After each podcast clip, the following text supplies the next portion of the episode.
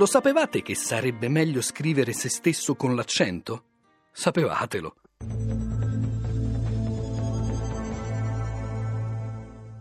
Nella sua prima lezione di grammatica, Luca Serianni definisce una regoletta inutile e fastidiosa quella secondo la quale se perderebbe l'accento davanti a stesso. E spiega. Perché mai questa eccezione in un sistema di norme sufficientemente assestato? Perché, dice taluno, in questo caso il pronome è atono e il vero accento cade sulla parola successiva. Ma forse non scriviamo tutti a sé stante in cui le condizioni d'uso sono analoghe a quelle di se stesso? Altri osservano che davanti a stesso viene meno la necessità di distinguere il pronome dalla congiunzione. Anche questo è un argomento fallace.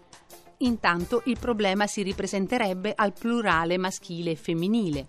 Se stessi e se stesse sono sequenze ambigue in cui il monosillabo iniziale può rappresentare un pronome oppure una congiunzione ipotetica. Guardare dentro se stessi.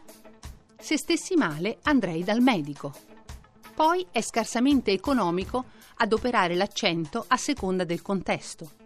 Nessuno penserebbe di togliere l'accento all'A, in fatti in là, con l'argomento che in questo caso non sarebbe possibile confondere l'avverbio con l'articolo femminile.